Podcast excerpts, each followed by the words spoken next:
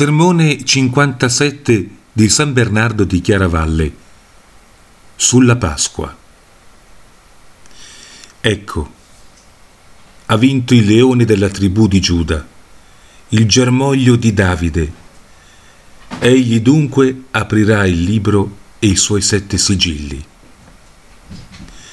I sette sigilli sono la sua nascita nel tempo, la circoncisione secondo la legge, la purificazione della madre, la fuga in Egitto, i bisogni del corpo, il battesimo, la passione.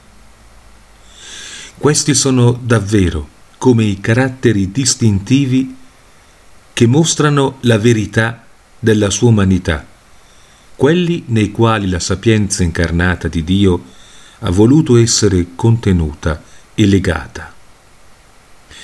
Essa è infatti la terza persona della Trinità. E benché l'incarnazione sia opera comune del Padre, del Figlio e dello Spirito Santo, non si sono incarnati né il Padre né lo Spirito Santo, ma solo il Figlio. E però il Padre e lo Spirito Santo hanno riempito la carne del Figlio, dal quale né l'uno né l'altro potevano separarsi, ma l'hanno riempita con la loro maestà, non per averla assunta.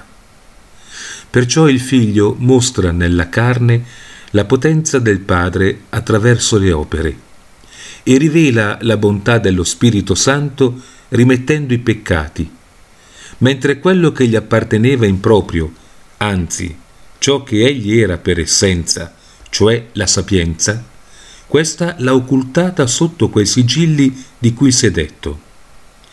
Ne è venuta quindi una cosa mirabile e stupenda.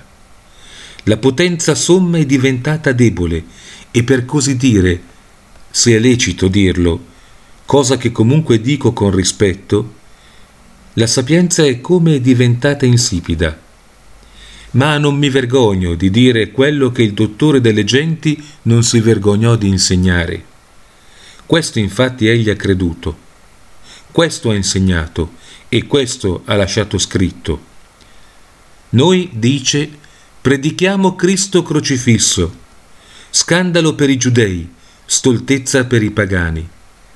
Ma per quanti sono stati chiamati, giudei e greci, predichiamo Cristo potenza di Dio e sapienza di Dio, perché ciò che è stoltezza di Dio è più sapiente degli uomini e ciò che è debolezza di Dio è più forte degli uomini.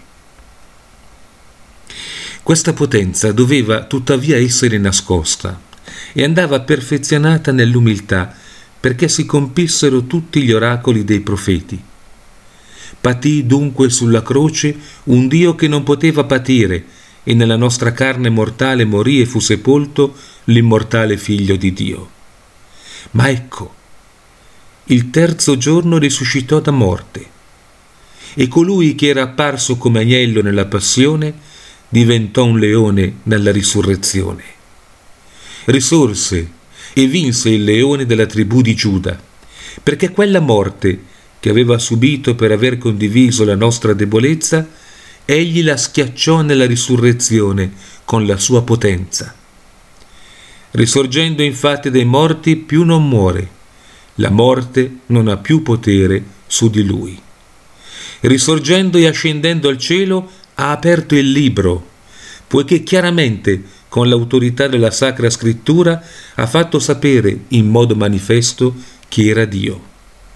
Perciò è scritto Innalzati sopra i cieli, o Dio, e su tutta la terra la tua gloria ha sciolto quindi i sette sigilli del medesimo libro quando ha aperto le menti dei fedeli alla comprensione delle parole sacre, rivelando in un modo più chiaro della luce tutto ciò che del suo mistero la legge e i profeti avevano predetto sotto il velo dell'allegoria, dimostrando cioè che quanto da lui fatto nella sua esistenza di uomo era ciò che di lui era stato predetto e che in lui e da lui era stato realizzato.